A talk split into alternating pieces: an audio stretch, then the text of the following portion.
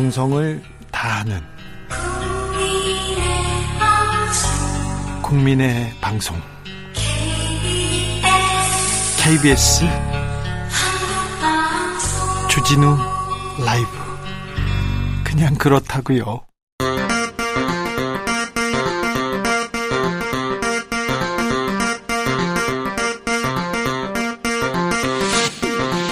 주진우 라이브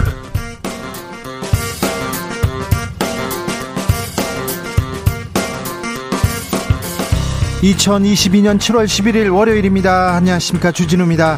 신선하다. 소통이 잘 된다. 권위를 내려놓았다.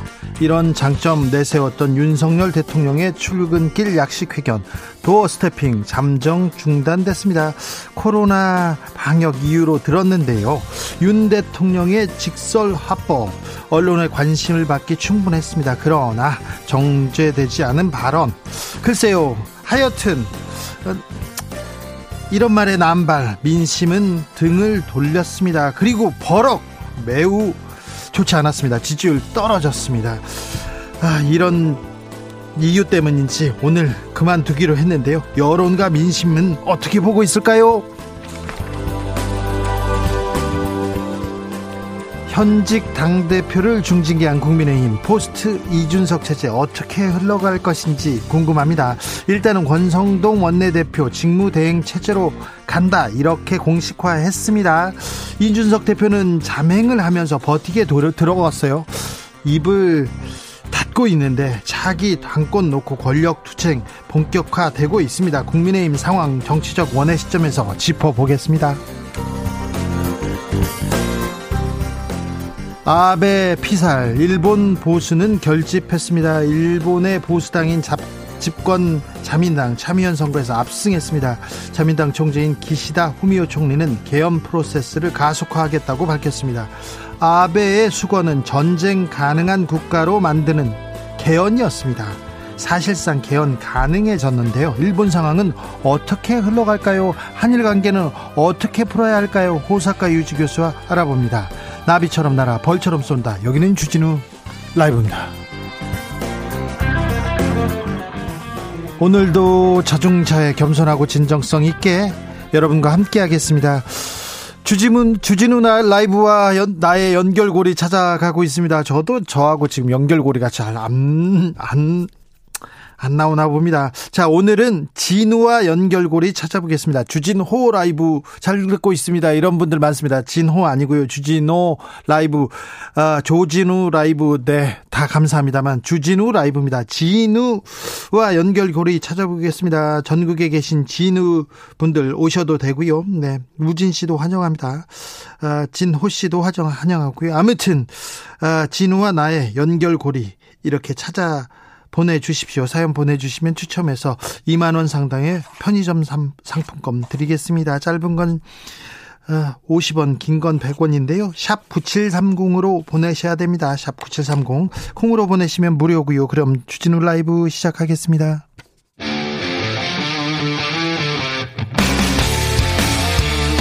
탐사보도 외길 인생 20년. 주 기자가 제일 싫어하는 것은? 세상에서 비리와 부리가 사라지는 그날까지 오늘도 흔들림 없이 주진우 라이브와 함께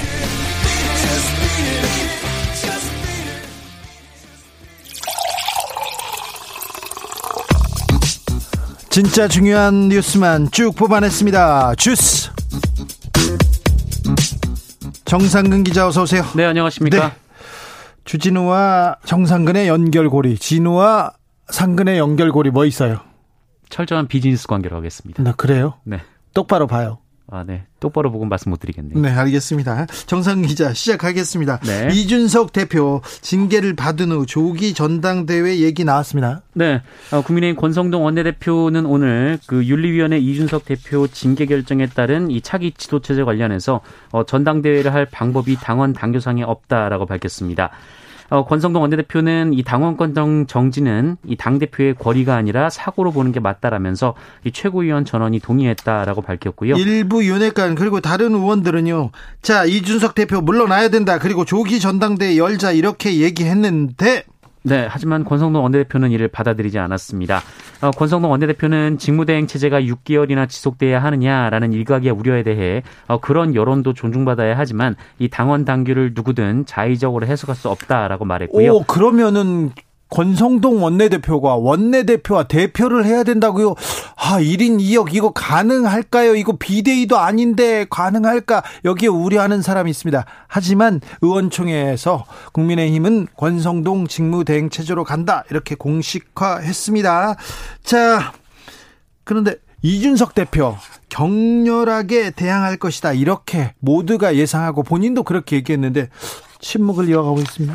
네, 이준석 대표는 윤리위 결정 이후 별다른 일정 없이 두문 분출하고 있는 상황입니다. 그런 분이 아니니까 그러니까 다 궁금해합니다. 네, 다만 김용태 국민의힘 최고위원이 오늘 라디오 인터뷰에서 이 당 대표가 징계를 받자마자 이 3일 만에 사퇴를 요구하며 어, 조기 전당대회나 비대위를 말하는 것은 너무 군사 작전 같다라고 반박하기도 했고요. 또 하태경 의원도 6개월 징계이기 때문에 대표직을 내려놓아야 할 이유는 안 된다라면서 이 본인 입장에서는 윤리위 결정에 승복하게 되면 사실상 여러 가지 사실들을 인정하는 것이 된다라고 밝히기도 했습니다. 유승민 전 의원도 뭐 주말에 출판 기념회 그런 행사에서 윤회관들 이거 조폭 같다 이런 얘기도 했습니다. 그래서 그랬는데 앞으로 윤 핵관의 을 대하는 이준석 대표의 자세 어떻게 달라질지 침묵은 얼마나 갈지 한번 좀 따져 보겠습니다. 잠시 후에 저희가 정치적 원회시점에서 자세하게 다룹니다. 윤석열 대통령의 도어 스태핑 중단하기로 했습니다. 네, 대통령실은 오늘 윤석열 대통령이 출근길 도어 스태핑을 잠정 중단한다라고 밝혔습니다. 어, 이유는 코로나19 때문인데요. 네. 이 대통령실은 코로나19가 확산됨에 따라 이 대통령의 도어 스태핑을 잠정 중단하기로 했다라면서 어, 대통령 공개 행사의 풀 취재도 가급적 최소화할 예정이라고 밝혔습니다. 아니, 그런데 이거 지지율 하락, 이거 doorstepping 때문이다. 이거 하면 안 된다. 이 정도 능력 안 된다. 얘기가 계속 나왔잖아요. 네, 그런 지적이 나왔는데요. 이에 대해서 최영범 홍보수석은 윤석열 대통령의 doorstepping 애정은 참모진보다 훨씬 강하다라면서 어, 하지만 건물 전체의 안전이 더 중요하다라고 말하기도 했습니다. 일단 코로나 이유를 들어서 doorstepping 중단하기로 했습니다. 언론과의 접촉면 조금 아, 멀어진다고 합니다. 그렇, 그래도 어찌 될까요, 이거? 이 부분도 좀 잠시 후에 살펴볼게요. 송옥렬 공정거래위원장 후보자 사퇴했습니다. 네, 송옥렬 공정거래위원장 후보자가 어제 후보자 지위를 자진 사퇴했습니다. 네. 어, 송옥렬 후보자는 큰 공직을 맡아서 국민의 기대에 부응할 수 있을지에 대해 확신이 서지 않는다라면서 교직에만 매진하겠다라고 밝혔습니다. 교수로 교직에만 매진하겠다고 합니다. 네, 새 정부 들어 장관급 낭만은 김인철 사회부총리 겸 교육부 장관 후보자, 정호영, 김승희 보건복지부 장관 후보자에 이어 네 번째입니다. 어, 송홍영 후보자는 지명 직후 언론 보도를 통해 지난 2014년 어, 서울대 로스쿨 1학년 학생 100여 명과의 저녁 자리에서 만취한 채 학생의 외모를 품평하고 성희롱 발언을 한 사실이 알려져 무리를 빚은 바 있습니다. 그런데 인사 검증 시스템 이거 잘못된 거 아닙니까? 문제 있는 거 아닙니까? 네, 송홍열 후보자가 지난 5일 이 기자간담회를 했었는데 그때 언론에 보도된 팩트는 대부분 맞다라고 사과를 한 후 어, 교수로서 좀 편한 삶을 살아왔기 때문에 엄격하게 관리를 잘하는 그런 식으로 살아오지 않았다라며 어, 본인이 모자란 게 한두 개가 아니기 때문에 앞으로 더 나올 것이다 이런 얘기를 하기도 했습니다. 아, 또한 대통령실 측에 이 본인의 성희롱 관련 절, 관련 전력을 알려줬다 이런 말을 하기도 했었는데요. 그러니까요. 어, 그럼에도 불구하고 대통령실이 인사를 했다라는 의미여서 대통령실 인사 기준에 대한 논란이 이어지고 있고 어, 특히 법무부가 인사정보관리단을 출범시킨 후첫 어, 낙마 사례라는 점에서 논란이 이어지고 있습니다. 이거 인사 시스템 좀 문제가 있습니다. 재정비해야 되는데 이 원모 인사비서관 그리고 이 시원 공직기강 비서관 이분들 능력 문제 있습니다. 잘못하고 있습니다. 능력이 부족하거나 아무튼 잘못하고 있어요. 이원모 인사비서관, 이시원 공직기강 비서관 다 검사 출신이고 윤 대통령하고 아주 가까운 사이라고 하는데 아, 이분들이 지금 인사 시스템을 전혀 구축하지 못하고 있고 계속 여기서 문제가 나올 것으로 보입니다. 지금껏 있었던 인사청문회에서 국민의 눈높이에 미치지 못한 인사들 너무 많았습니다. 앞으로 어떻게 될지 네, 지켜보겠습니다. 김주현 금융위원장은 임명장을 받았습니다. 네, 윤석열 대통령은 오늘 김주현 금융위원장의 임명을 제거하고 임명장을 수여했습니다. 어, 윤석열 대통령은 인사청문회가 열리지 않은 김주현 위원장의 청문 보고서를 지난 8일까지로 기한을 정해 재송부 요청했지만 네. 이 국회 회신이 없자 오늘 임명을 강행했습니다. 임명하셨습니다. 검찰총장 임명은 어떻게 됩니까? 네, 어, 검, 검찰총장 임명 절차가 시작이 됐습니다. 어, 법무부는 오늘 검찰총장 후보 추천위원회 구성을 마치고 어, 내일부터 오는 19일까지 국민들을 대상으로 검찰총장 제청 대상자로 적합한 인물을 청구받는다라고 밝혔습니다. 형식적으로 이렇게 있는 있는 내용인데요. 아무튼 이제 이제서야 검찰총장 임명하기 위해서 절차에 돌입했습니다. 그동안 그 자리를 비워둘 수 없다. 어? 그 자리 중요한 자리이기 때문에 비워둘 수 없다고 다 임명을 했는데 거의 다 임명을 했어요. 근데 그 정작 중요한 검찰총장 자리를 비워두고 아 이거 좀 문제가 있다 계속 지적했는데요. 이제서야 지금 굴러간다고 합니다. 경찰청장 후보자는 어, 행안부 통제안에 대해서 경찰이 반발하고 있습니다. 여기에 대해서 제동 걸었습니다. 네, 윤익은 경찰청장 후보자가 최근 행정안전부의 경찰국 신설 등에 반대하는 일선 경찰관들을 향해서 염려하는 부분은 잘 알지만 이 과한 집단 행동은 국민의 공감을 받기 어렵다라는 입장을 밝혔습니다. 어, 경찰 내부망에 글을 썼는데요. 동료 여러분의 우려는 경찰에 대한 애정에서 비롯된다는 점을 잘 안다라면서도 그런데 그런데 공감받기 어렵다 이러면서 정부 측을 좀 들었어요. 어, 그런데 네, 일선 현장에서는 반발이 계속 이어지고 있습니다. 네. 어, 오늘도 경찰 직협 관계자들이 세종시 행안부청사 앞에서 삭발실과 단식을 이어갔고요. 네. 또 윤희근 후보자 글에 반발성으로 댓글을 계속 달았다가 어, 지우는 이런 릴레이가 펼쳐지고 있습니다. 음, 김건희 여사 논물 표절 관련돼서 국민대에서 결정을 했었는데요. 법원에서 어 국민대 회의록 내놔라 이렇게 요구했어요. 네, 법원이 국민대 학교법인의 김건희 여사 학위 논문 부정 의혹을 조사한 어, 연구윤리위원회 예비조사위원회 회의록을 제출할 것을 명령했습니다. 어, 서울 남부지법은 최근 국민대 졸업생들이 학교법인 국민학원을 상대로 낸 손해배상 청구 소송에서 원고 측의 문서 제출 명령 신청을 받아들였습니다. 어, 국민대는 지난해 7월 이 김건희 여사의 국민대 테크노 디자인 전문대학원 박사학위 논문 관련해서 연구 부정 의혹이 어, 언론에 보도되자 예비조사에 착수한 바 있는데요. 어, 같은 해 9월 어, 연구 부정 행위에 대해서는 만 5년이 지나서 접수된 제보는 처리하지 않는다라는 규정이 있다면서 어, 조사를 하지 않겠다라고 밝힌 바 있습니다. 어, 이 졸업생들은 예비조사위원회가 김건희 여사 논문에 대해 충분히 심의하지 않은 점을 입증하기 위해 어, 문서 제출 명령을 신청했고요. 법원이 받아들였습니다. 코로나 상황 어떻습니까? 네, 오늘 코로나19 신규 확진자 수가 지난주보다 두 배에 이르는 12,693명이 나왔습니다. 네. 어, 주말 검사 건수 감소 영향으로 어제보다는 7천여 명 정도 줄었습니다만 어, 더블링 현상이 본격화된 것으로 보이는 상황입니다. 그렇습니다. 어, 지난 주말 확진자도 이틀 모두 2만 명을 넘겼는데요. 역시 일주일 전과 비교하면 두 배에 이르는 수치입니다. 이번 주 다음 주에 이제 3, 4만 명으로 늘어날 것 같습니다. 본격적인 재유행 얘기 나올 것 같아요. 네, 어, 이번 이대로라면 8월 중 하루 확진자 수가 20만 명에 이를 수 있다 이런 전망이 나오고 있고요. 네. 어, 이는 가을쯤 코로나19가 재확산할 것이라는 방역 당국의 예상보다 훨씬 빠른 속도입니다. 코로나가 빠르게 재확산되고 있습니다. 그런데 정부에서 과학 방역을 한다고 하셨는데 잘하고 계시지요. 방역 지원을 축소하고 있어요, 지금. 이렇게 코로나가 지금 계속 느는데 생활지원금 줄이고 있고요.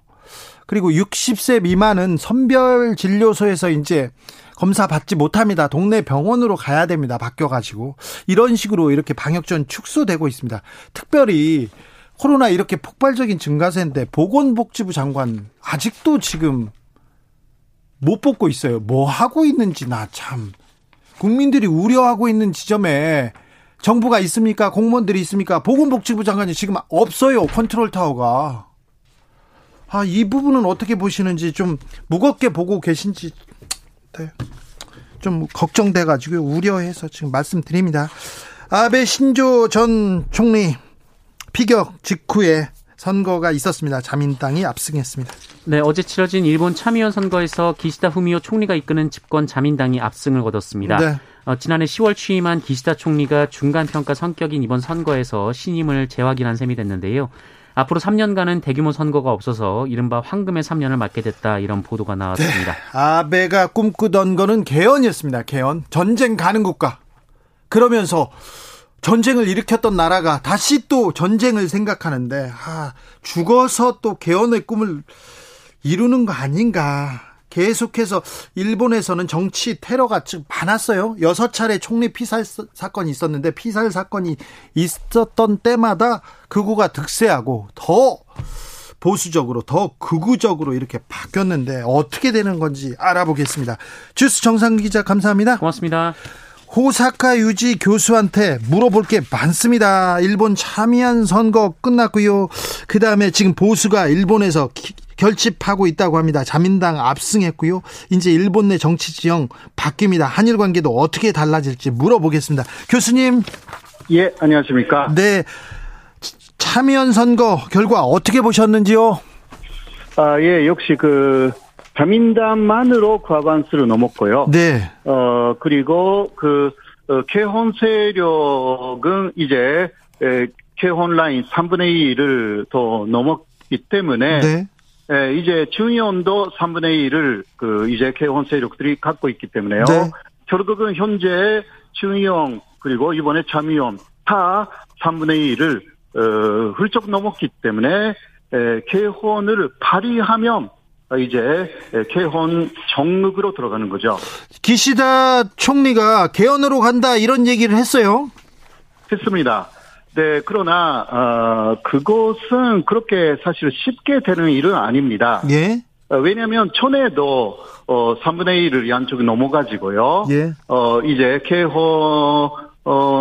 발휘할 수 있는 그러한 조건은 어 갖춰졌는데도 여야 합의가 어 되지 않았습니다. 네. 어 여야가 역시 어떤 식으로 어 어떤 조항을 어떻게 만들어서 개헌하느냐 여기에도 마지막에 합의를 해야 되거든요. 네. 네 이게 전에 그 아베 정권 때도 거기에 대한 합의가 없었기 때문에 에, 그리고 또 여론 조사를 하면 어 그 국민들이 개헌을 해도 된다 헌법제 구조를 바꿔도 된다 이러한 사람들이 50%를 넘지 않았습니다. 네. 그래서 아무리 개헌을 발의해서 국민투표를 어, 붙였다 하더라도 이게 부교르테를 의료가 높았던 거죠. 네. 예. 그래서 어 마지막은 국민들의 에, 그러한 여론이 대단히 중요한데요. 예. 어, 5월 중순에 NHK가 여론조사를 했더니 에, 그 어, 개헌을 해도 된다가 35% 예. 50% 이하였죠. 예. 그런데 개헌에 반대한다가 네. 20% 정도였어요. 네. 나머지 40%는 모르겠다였습니다. 네. 어느 쪽인지 모르겠다. 이것은 그 어떤 뜻이냐고 하면 당시 그 우크라이나 사태 때문에 에그 개헌은 그 해야 되지 해야 되겠지만 그렇다면 많은 사람들이 진짜 전쟁터에 나가야 되는 거 아니냐? 그렇죠. 그러한 두려움이 있는 일본인들 굉장히 많습니다. 예, 예.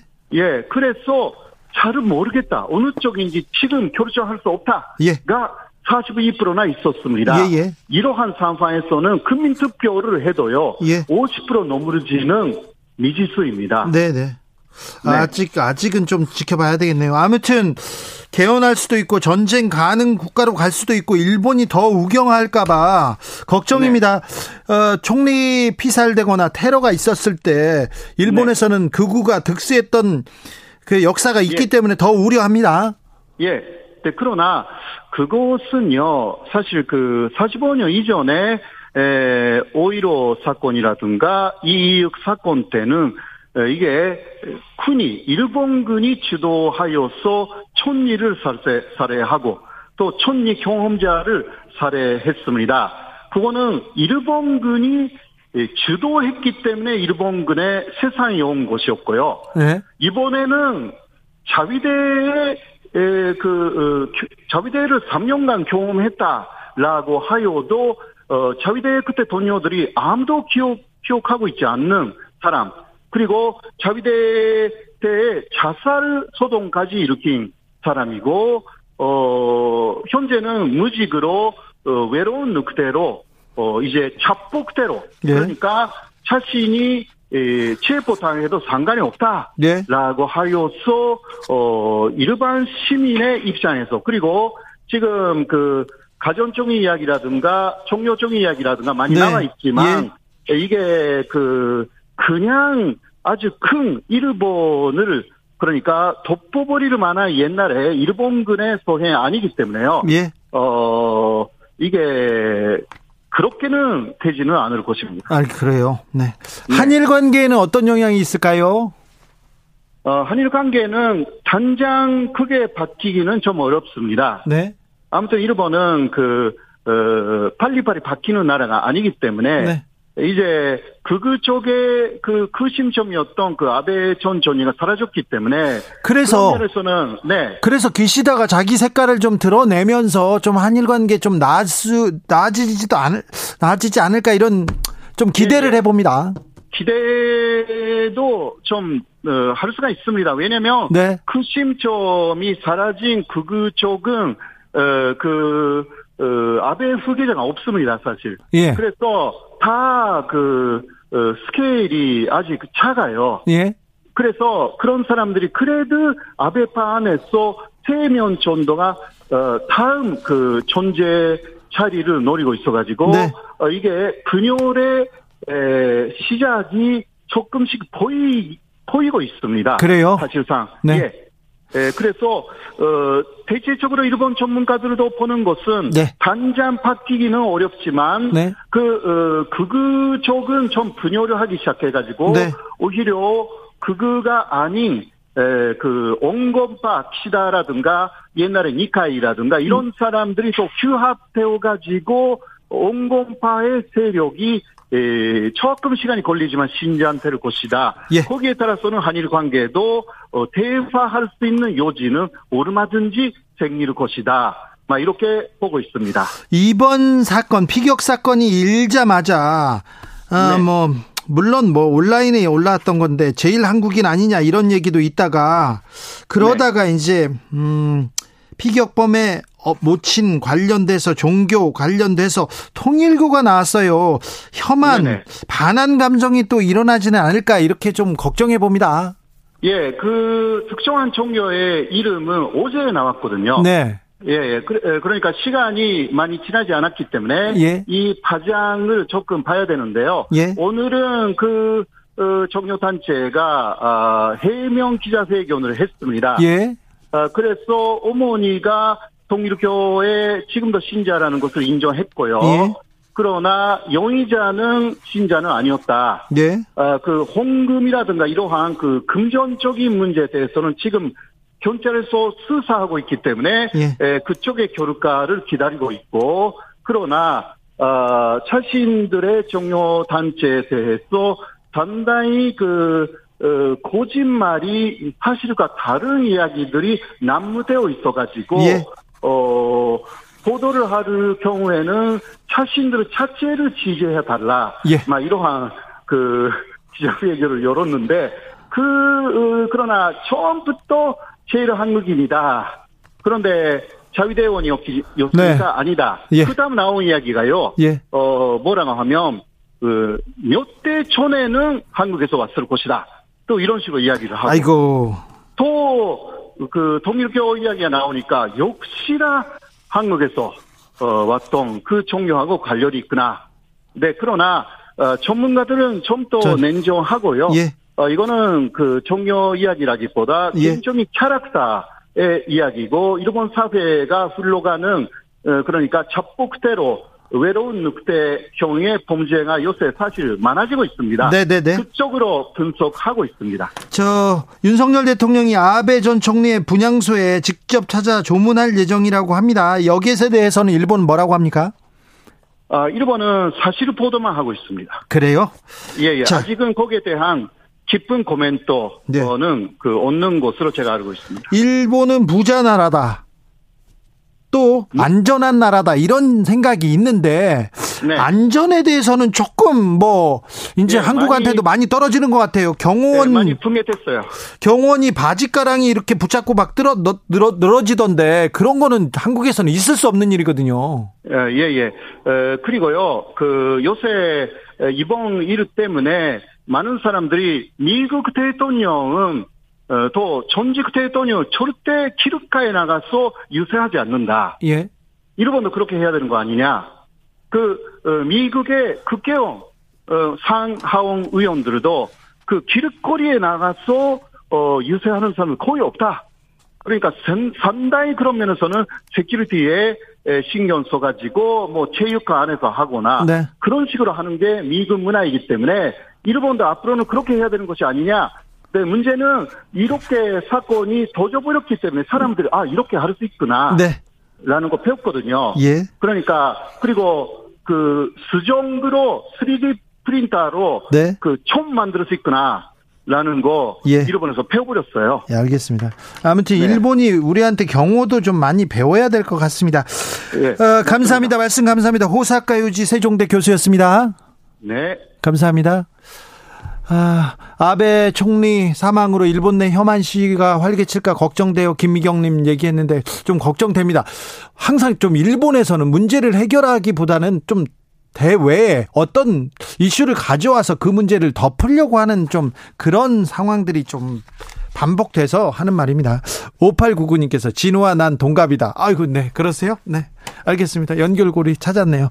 한정숙님, 진우션 좋아합니다. 진우션. 네, 알겠습니다. 네. 찾으셨어요. 좋네요. 4364님, 전 대구 주진 중입니다. 우리 집사람과 매일 주진우 방송 들으면서 열심히 일하고 있습니다. 대구 주진중님, 네. 아우, 진우, 주진, 아우, 그럼요. 잘 연결고리 됐어요. 8127님께서 주진우 기자님을 잘 모르던 시절 동생이 고등학교 선배님이라고 자랑스러워할 때 전혀 공감 못했는데 지금 매일 오후 5시 5분 제가 먼저 찾는 목소리의 주인공이 되었습니다. 아 동생이 고등학교를 그 학교를 나왔군요. 8648님 본인이 희망해서 해병, 대 입소해서 훈련 3주차를 시작하는 우리 아들 진우, 김진우, 팔강모사 사나이 자랑스럽습니다. 주라 화이팅, 우리 아들 김진우 화이팅 얘기하셨습니다. 4994님께서 우리 며느리 이름 오진주, 주진우와 같은 점 33.3%나 안 되나요? 됩니다. 됩니다. 진우 이행시 도착했습니다. 1664님께서 진 진짜가 나타났다. 우 우리 모두 주진우 라이브 정치율 대박 나길 기원합니다. 얘기합니다. 4831님 제가 아는 진우는 주진우밖에 없어서요. 이거면 중요한 연결고리 아닙니까? 네, 연결고리 맞습니다. 여러분과 우리 주진우 라이브 연결고리 계속 이어가고 있습니다. 교통정보센터 다녀오겠습니다. 이현 씨.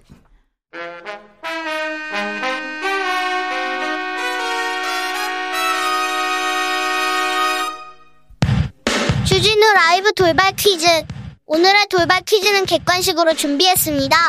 문제를 잘 듣고 보기와 정답을 정확히 적어 보내주세요.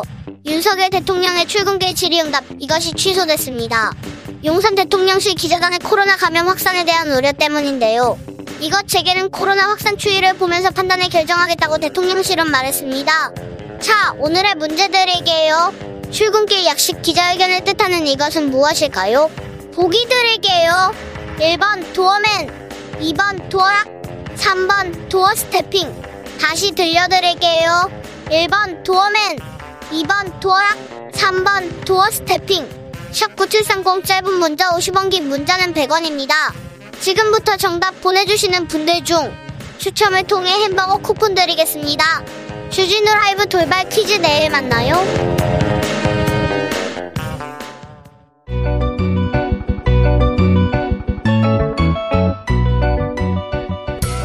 한층 날카롭다 한결 정확하다 한편 세심하다 밖에서 보는 내밀한 분석 정치적 원의 시점.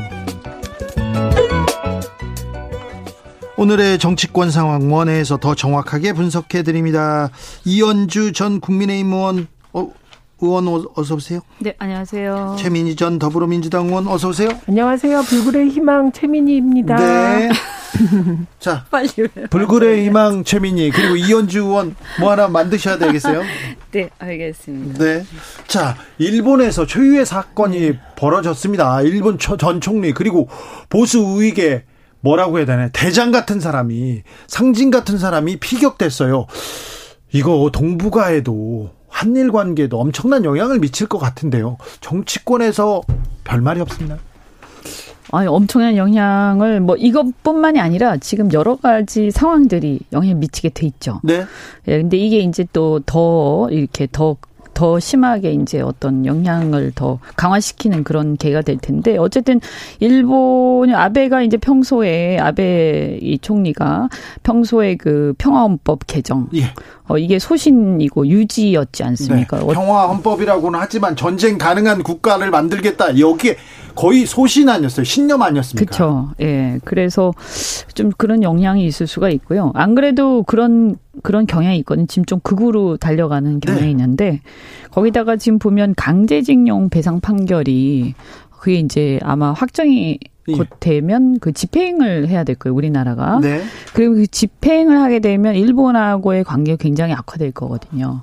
그래서 그 과정에서 어, 우리 스탠스 굉장히 지금 어려운 상황에 지금 처해 있습니다. 그래서 보면 이번에 나토를 보시다 보시면 그 나토에서 어쨌든 어 여러 가지 얘기들이 있었지만 겨우 신냉전 시대에 이렇게 간다 이렇게 얘기하지 않습니까?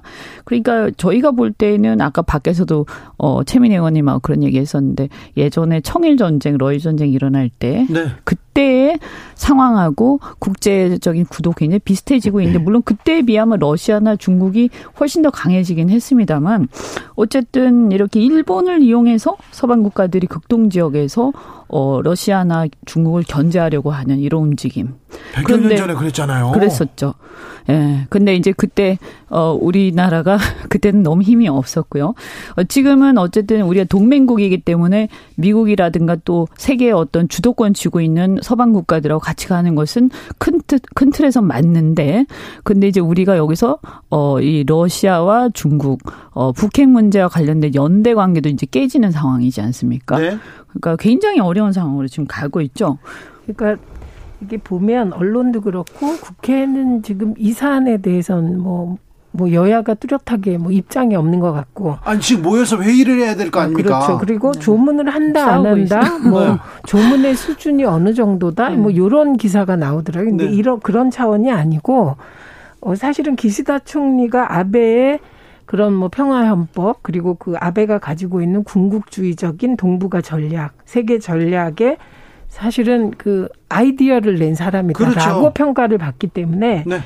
어뭐 아베의 죽음보다 기시다 총리가 이번 그 선거에서 압승하면서 더 입지가 굳어졌다. 이게 우리가 긴장해야 될 지점이고요. 지금 이제 한일 관계의 측면에서만 지금 현안들을 바라볼 수 없는 상황이 됐다. 그래서 미국은 한미일 삼각 동맹을 더 강화해서 어 일본을 통해서 동북아 전략을 어, 구사하려고 하는 그런 어, 상황으로 보입니다. 그래서 음, 지금 음, 제가 한편에선 신자유주의 세계화 전략이 태져지면서 미중 간의 갈등이 벌어지고 또 그 안에서 미국은 일부 중국의 관세를 완화해 줌으로써 네. 자기 주도성을 가지고 가면서 관리도 하지 않습니까? 근데 사실 민주당은 저는 윤석열 정부는 방향성을 뚜렷하게 보였다고 생각해요. 예. 이게 한미 동맹을 강화함으로써 네. 이 네. 상황을 대처해 간다는 건데 민주당은 사실 DJ가 1971년에 얘기했던 4대 강국 보장론에 따른 평화론 예, 그게 기본이 돼서 6.15까지 이어진 거 아니겠습니까? 그래서 민주당은 지금 이 상황에서 진보의 동북아 전략, 진보의 평화 전략은 무엇인지를 사실 진지하게 고민해야 될 때라고 이, 생각합니다. 이런 문제를 지금 보면 이제 신냉전 시대라고는 하지만 아까 미국이 중국의 관세 인하 얘기를 하셨다시피 사실 매우 의리 없는 신냉전 시대거든요. 그렇죠. 앞가디가 다릅니다. 예, 옛날 냉전하고 또 달라요. 네. 옛날 냉전은 그저 참전도 하고 뭐 같이 이렇게 전쟁도 치르고 이랬는데 올림픽도 공동으로 보이콧하고 막 그랬죠. 예, 근데 요즘에는 이제 겉으로는 냉전인데 같이 한 패거리 이렇게 딱 편가르기 해놓고서는 막상 어, 어떤 상황에서는 쏙 발 빼버리는. 예를 들면 그 우크라이나 같은 경우에 지금 미국이 참전을 적극적으로 안 하고 있잖아요. 근데 이 상황에서 경제 계속 어려워지면 틀림없이 휴전 얘기가 나올 것이고 그때 우크라이나의 국익은 과연 지켜질 것인가. 네. 굉장히 회의적이지 않습니까? 네. 그러니까 이런 걸 우리가 보면서 어 저희는 뭐 사실 기본적으로 우리가 한 한일 한미 동맹 또 그리고 일본하고의 오관계 이걸 지키긴 하지만 제가 이렇게 볼 때는 지금 한반도가 고립되는 상황 으로 갈 가능성도 굉장히 많기 때문에 그렇죠. 어, 이 여야 또는 뭐 고립이라고 말씀드리면 좀 그렇습니다만 음. 어쨌든 우리의 있죠. 이해관계가 네. 정확하게 일치하는 어떤 나라가 딱 없는 거예요. 그래서 다 조금씩 다르고 네. 우리가 그대로 따라가기도 좀 뭐한데 따라갈 수밖에 없지만 또 나머지 국가들도 우리가 약간은 또 이렇게 어 이렇게 마사지를 해야 되는 쉽게 말해서 이런 상황이라서 어쨌든 네. 제가 볼 땐 좌우가 여야 좌우가 이 국가 전략에 대해서 치열하게 토론을 하되 어떤 큰 방향에서는 저는 한 방향을 만들어 가야 된다 이렇게 생각합니다. 그 지금 미국은 신자유주의 세계화 이후에 사실 미국 중심의 어떻게 보면 패권 전략을 새롭게 세운 것 같습니다. 네. 이에 대해서 중국은 좀 다른 것 같아요. EU 블록 그리고 소위 북미 블록 어, 그리고 동북아 블록 이렇게 하고 싶은 게 중국의 속마음인 동북 것 공정, 같아요. 동북아 네. 공정을 그래서 하고 싶다. 그 그런 전략이 부딪히고 있을 때 대한민국은 어떻게 하는 것이 가장 어, 평화를 지키고 실리를 추구할 수 있는가에 대해서 여야 국회의원들이 그리고 지식인들이 네. 정말 피를 튀기는 토론을 해줬으면 좋겠습니다. 정부가 잘 네. 대응하고 있겠죠. 국회가 잘 대응하고 있겠죠. 아닌 것 같아요. 그래서 음. 아이 두 분이라도 그 국회에 보내가지고 회의를 시켰으면 좋겠는데 아우 참. 어지럽습니다. 자, 전쟁입니다. 전쟁이 있고요. 그 다음에 물가니 국 제 경제니 계속 얘기 나오는데 거기에 일본의 보수 수장이 이렇게 피격됐습니다. 지금 이 상황에서는 지금 머리를 맞대고 토론하고 그리고 우리 국익을 위해서 치열하게 다퉈야 되는데 그런 목소리는 안 나옵니다. 이제 좀 나올까요? 기대해 보겠습니다. 국민의힘에서는 일단 당대표 당대표 징계하고 국민의힘 의총 열어가지고 권성동 원내대표 당대표도 같이 해라 추인했습니다. 국민의힘 어디로 가고 있습니까?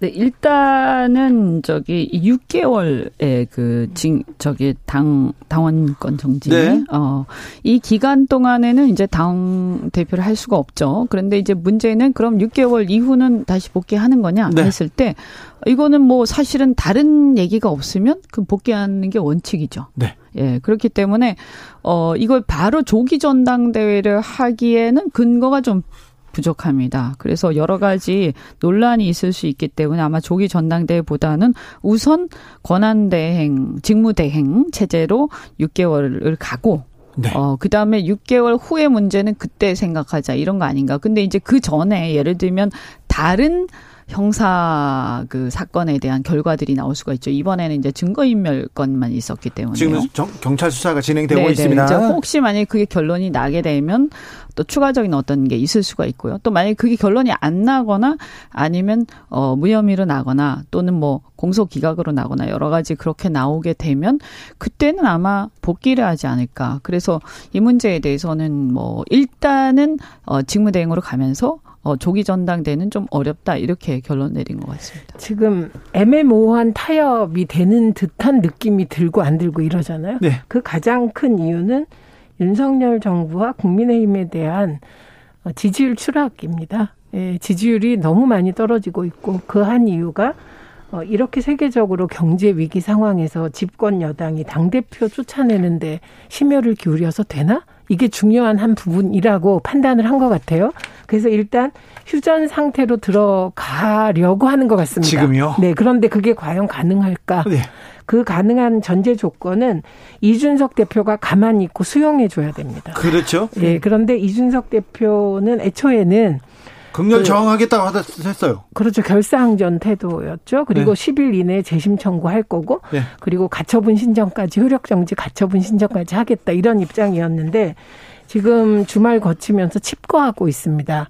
그래서 거기에서도 또 많은 추측이 나오고 있는데 어쨌든 중요한 건 윤핵관 내부에서 강경파와 온건파가 이준석 대표 거취 문제로 입장이 갈렸는데 일단 다소 온건해 보이는 권성동 원내대표 중심으로 일단은 수습하려고 하는 것 같습니다. 네. 수습이 될까요? 이준석 대표는 계속해서 자맹을 이어갈까요? 어, 일단 수습을 할 수밖에 없는 상황이죠. 왜냐하면 지지율이 너무 심각하기 때문에요. 네. 어, 이제 여러 바깥에서도 그렇고 경고음이 들리고 있거든요. 그래서 빨리 수습해라 이런 상황이고, 어, 일단 권성동 원내대표 중심으로 우선은 수습을 할 것 같은데, 이준석 대표가 여기에 대해서 어떤 반격을 하느냐. 이거에 따라서 이 내용이 지속이 될지 말지가 결정이 되지 않겠습니까? 네. 근데 이분이 이제 그 사실은 이제 가처분 신청은 어떻게 보면 할 것 같아요. 이게 받아들여지고 안 받아들여지고를 떠나서 우선은 이거에 대해서 불복하는 제스처는 필요 하다고 네. 볼 거거든요. 근데 여기에서 지금 직무대행 체제 자체를 부정하고 어떤 그 일종의 데몬스트레이션을 할 거냐. 네. 어, 그거는 오늘 내일 정도면 어, 알 것 같습니다. 네, 지켜보면. 네. 네. 만약에 6개월 동안 입을 다물고 간다. 그럴 리는 없을 텐데 요거는 좀 하루 이틀 지켜봐야 될 것 같습니다. 지지율이 계속 신경이 쓰이긴 쓰인 모양이에요. 도어 스태핑 중단했습니다. 네. 어떻게 생각하세요? 어, 그거는 잘하신 것 같아요. 그래요? 네, 네. 뭐, 진작에 저는 중단을, 뭐 꼭 중단까지는 아니더라도 횟수를 어, 좀 확 줄였어야 된다. 한 달에 한 번 정도, 내지는 일주일에 한 번 이 정도 줄였어야 된다고 보고요. 어, 그 다음에, 근데 이제 이유를 코로나 확산으로 네. 들었어요. 그래서, 근데 평소에 보면 윤석열 대통령께서 좀 어, 허심탄회하고 네. 직설적이고 솔직한 성격이라고 평가하지 않습니까? 네네. 그래서 저는 이 문제도 이제 코로나 확산이라고 하는 것은 좀 사실 약간 이 부분에서 그런 네. 게 있었죠. 근데 차라리 이제 코로나 사실 코로나 확산에 대한 경 약간 그런 지금 어 우려들이 있긴 있습니다. 그래서 네. 이거 같은 경우는 어떻게 하는 게 맞냐? 이 문제도 사실은 어 이제 질병관리청장과 함께 이 코로나 확산에 대한 대책 회의를 주제를 하시고 어 그거에 대한 결과를 뭐 질병관리청장이 발표를 한다든지 이렇게 한 다음에 이 얘기를 하셨으면 훨씬 더 어, 자연스럽지 않았을까. 그렇, 그렇긴 네. 하네요. 그 우선 다음 주 여론조사 결과가 굉장히 중요하다고 생각합니다. 다음 주에 반등하지 않고 더 추락하거나 30%대가 붕괴되면 아마 그냥 넘어가기 힘들 것 같습니다. 지금 윤석열 정부 들어서 4명이 인사청문회 어, 없이 임명됐고요. 네. 그리고 4명이 사퇴하지 않았습니까? 네. 문제가 생겨서. 그런데 중요한 거는 이 원인에 대해서 어, 혹은 인사청문회를 그러니까 준비를 이렇게 했다 검증을 어떻게 했다 이런 얘기가 안 나오는 거예요. 이게 그 예전 정부 같으면 네.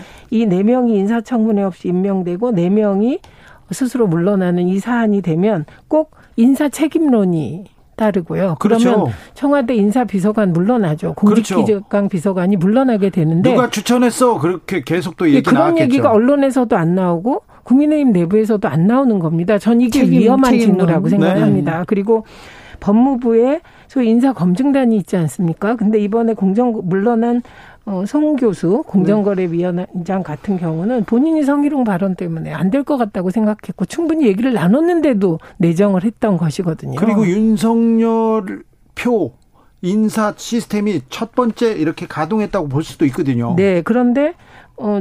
좀 어떻게 보면 어처구니 없는 어, 인사 실패인데 예. 누구에게도 책임을 묻지 않는 상황입니다. 이게 참 희한한 상황이고요. 그래서 이게 다음 주에 이 상황을 국민들께서 지켜보시고 특히 보수층의 지지율이 더 떨어지게 되면 그때는 저는 굉장히 비중 있는 인사가 책임져야 되는 상황이 올 수도 있다고 생각합니다. 근데 가장 중요한 건 되게 국민들이 지금 불안하신 거예요. 그 러시아 우크라이나 전쟁은 그 러시아의 침략으로 시작됐는데 이게 금방 끝날 듯이 하다가 너무 장기화되고 있고 물가는 오르고 뭐 주식은 뭐 불안하고 부동산까지 불안한데 집권 세력으로서의 유능함, 기민한 대처 이런 모습을 보이고 있지 않기 때문에 국민께서 불안한 시선으로 윤석열 정부를 보고 있다. 이 부분에 대해서 좀 더 심사숙고하셔야 될 것 같습니다. 그래야 될 것 같은데요. 네. 야당에서 굉장히 또 부드럽게 말씀해 주셔서 네. 네. 참 저희가 오히려 몸둘 바를 모르겠는데 왜냐하면 굉장히 심각하다고 생각하거든요. 예. 30%대 전반의 지지율도 나왔습니다. 예. 네, 이 정도면 국정 동력이 없다. 거의 상실돼 가고 있다. 여기서 더 떨어져서 20%대다 그러면 이거는 마비 상태가 사실 될 거예요. 지금 이거는. 보수청 나 네. 윤석열 찍었어. 근데 이건 아니잖아. 네. 이거 뭘 보여주고 있어? 뭘 하고 있는 거야? 이렇게 얘기하는 사람들이 많아요. 예. 네. 그러니까 지금 이게 그냥 뭐 이 초반에 이런 건 있을 수가 없는 거고요. 어, 사실 일반적으로 우리가 임기 말이라 하더라도 30% 중반 밑으로 내, 그러니까 후반 밑으로 내려가면 이미 사실 30% 후반도 굉장히 심각한 그러니까 거거든요. 그러니까 40%가 심리적 국정 운영의 저지선이라고 일반적으로 네, 그래서 보통 하거든요. 우리가 정치인 같은 경우에는 어쨌든 국민의 지지가 우리가 주식으로 치면 지분이에요. 네. 지분. 네. 그래서 지분이 없어져 가고 있다. 이런 겁니다. 쉽게 말해서 주주로서. 자, 그러면요. 지지를 반등시키기 위해서 도어 스태핑 일단 중단했어요. 그리고는 또 뭘 해야 됩니까? 일단 저는 전반적으로 다 지금 정비가 필요하지 않나. 그리고 인사 중에서도 지금 심각했던 인사에 대해서는 제고할 필요가 있다고 봅니다. 네. 네. 특히 국민들이 도저히 받아들일 수 없는데 어, 지금 약간 무리하게 강행한 인사들이 있습니다. 예, 예. 어, 다행히 지금 송홍열 위원장 스스로 사퇴했는데 저는 그렇게 해야 될 사람이 더 있을 것이다. 네. 그다음에 지금 거의 투명 인간이 돼가고 있는 어 국무위원이 계시다. 네. 네. 이분들이 지금 뭘 하고 있는데 안 보이는 것인지 발표를 안 하니까 아니 발표를 안 하는 어, 그러니까 본인이 하고 있는 일들을 소통 안 한 이유가 있는 것인지 구조적인 그리고 총리는 도대체 무엇을 하고 이제 저희가 총리 거의 어디 계신지 잊어버렸습니다. 네. 네. 이럴 때 총리가 음. 나서서 또 역할 하셔야 되거든요. 네, 지금 저는 그냥 딱 잘라서 영부인 지원실 만들어야 됩니다. 제가 그 제1부속실, 제2부속실, 저도 제1, 제2, 뭐 이게 혹시 누군가 걸리는 거라면 영부인 지원실이라고 해서 어, 필요하기 때문에 있었던 제도를 부활시켜라. 이 말씀 드리고 싶고요. 네. 그리고 지금 민정수석실이 가지고 있는 역기능만을 생각하고 또 워낙 검사 출신이시다 보니 대통령께서 그 인사 검증이나 민정수석실의 역할에 대해서 순기능을 생각을 안 한 것 같습니다. 그래서 저는 민정수석실의 기능도 부활시키고 그러니까 한마디로 과거의 국가를 운영해왔던 시스템은 필요해서 있는 것이다. 어, 네. 중요한 건 그 시스템이 문제가 아니라 네. 운영할 때 혹은 사람의 문제였기 때문에 필요한 국가 시스템을 부활시켜서 네. 어, 하는 것이 좋겠다. 민정수석실이 사라졌지만 민정수석의 역할 그리고 그 어, 업무가 사라진 건 아닙니다. 그게 법무부의 거... 일부 가고 쪼개져 있기 때문에 네. 통합성이 떨어지면서 지금 계속 인사 검증에 문제가 생기는 게 아닌가 합니다. 그래서 필요한 것들은 부활시키는 게 좋겠다. 네. 이 말씀을 그리고 이제 드립니다. 저는 근본적으로 한 가지 좀 말씀드리고 싶은 게 그 이제 대통령께서 그 정치를 처음 하시는 거지 않습니까? 네. 사실은. 어, 그래서 이게 정치의 어떤 특성이 있는데요. 정치인은 항상 국민에 대해서 의립니다. 네. 네 항상 네. 의리고 왜냐하면 주권자가 국민이기 때문에 네. 국민이 갑이거든요. 유권자가 갑이에요. 그래서 어 근데 이제 검찰 같은 경우에는 검사는 평생 갑이죠. 네, 임명권자에 대해서만 의리고 나머지는 되게 갑의 위치에 있습니다. 네. 그래서 이게 유권자 또는 국민 모두로부터 내가 어 의뢰 위치에 있다. 그래서 수임받은 수임자에 불과하다라는 것을 그 국민 주권론에 대한 근본적 그 정신을 다시 한번 세이고 이번에 어쨌든 공정과 상식이라고 처음에 외치셨던 그 정신 거기에 그러니까 야당하고 비교하지 마시고 네. 공정과 상식이란 그 정신에 입각해서 하나하나 제대로 하고 있는가 이렇게 따져봐야 될 것 같습니다. 그렇죠. 그렇죠. 매우 주정, 중요한 지적하셨습니다. 그리고 대통령이에요. 이제 누구를 탓하거나 전 정권 탓하거나 선거 때는 내가 그럴 수도 있지만 지금 대통령인데 그게 무슨 소린가 이렇게 얘기하는 사람도 많다는 것도 좀 한번 좀 유념해 주십시오. 민주당은 가만히만 있으면 된다 이렇게 항상 최민희 의원께서 이제 지적했는데 자 이재명 의원은 광주 갔습니다. 그리고 본격적인 당원권 행보 나선 것으로 보이는데요. 민주당은 어떻게 갈까요? 어, 일단 민주당은 그동안에 6월 1일부터 거의 한 달 10일 이상을 네. 당대표의 이재명 의원이 나오냐 안 나오냐. 네. 그래서 사실 소모전을 했습니다. 그래서 민주당 당대표 선거에 대해서 많은 피로감이 쌓인 것이죠. 네. 그래서 이걸 극복하는 것이 필요한데 어쨌든 이재명 의원은 어, 하고 있는 걸 보면 어쨌든 시민 속으로 들어가서 넓게 그물을 치는 것으로 보입니다. 네, 그리고 광주를 찾아간 거는 이재명 후보 과거를 쭉 돌아보면 광주에서 가장 먼저 이재명이라는 정치인을 나왔죠. 나왔고 네. 알아봐 준 곳입니다. 네네. 뿐만 아니라 지난 대선에서 압도적 지지를 보내준 곳이기 때문에 이제 광주로부터 그 당대표 행보를 어, 시작하는 것으로 어, 보입니다. 어떻게 네. 보세요? 뭐 저희 입장에서는 뭐 어떤 면에서는 이재명 대표, 이재명 후보께서 아 자꾸 죄송합니다. 이재명 의원께서 어 대표가 되시면 그나마 이렇게 어이 반사적 인 면에서 그래도 어 그나마 다행이다라고 얘기하시는 분들도 네. 계신데요. 아주 그 지켜봐야 될 것 같고 국민의힘에서는 계속해서 이회창의 길을 가는 이재명 얘기를 계속합니다. 국민의힘 네. 진영에서는 뭐 지금 사실 저희 입장에서 솔직히 말씀드리면 우리 코가 지금 석자다 보니까 어 민주당에 대해서 많이 생각을 못 했는데요. 어한 가지 근데 97세대 지금 얘기가 나오고 있죠. 근데 어 저희 저도 같은 97세대로서 어 기대가 있지만 또 한편으로는 좀 아쉬운 건 뭐냐면 어, 97세대라고 하면서 86을 비판을 하는데 네. 그러면 민주당이 어떤 점에 대해서 뭘 극복하려고 하는지가 굉장히 애매해요. 알겠습니다. 네. 말씀 잘 들었습니다. 이연주 최민희 두 분 오늘 감사합니다. 고맙습니다. 고맙습니다.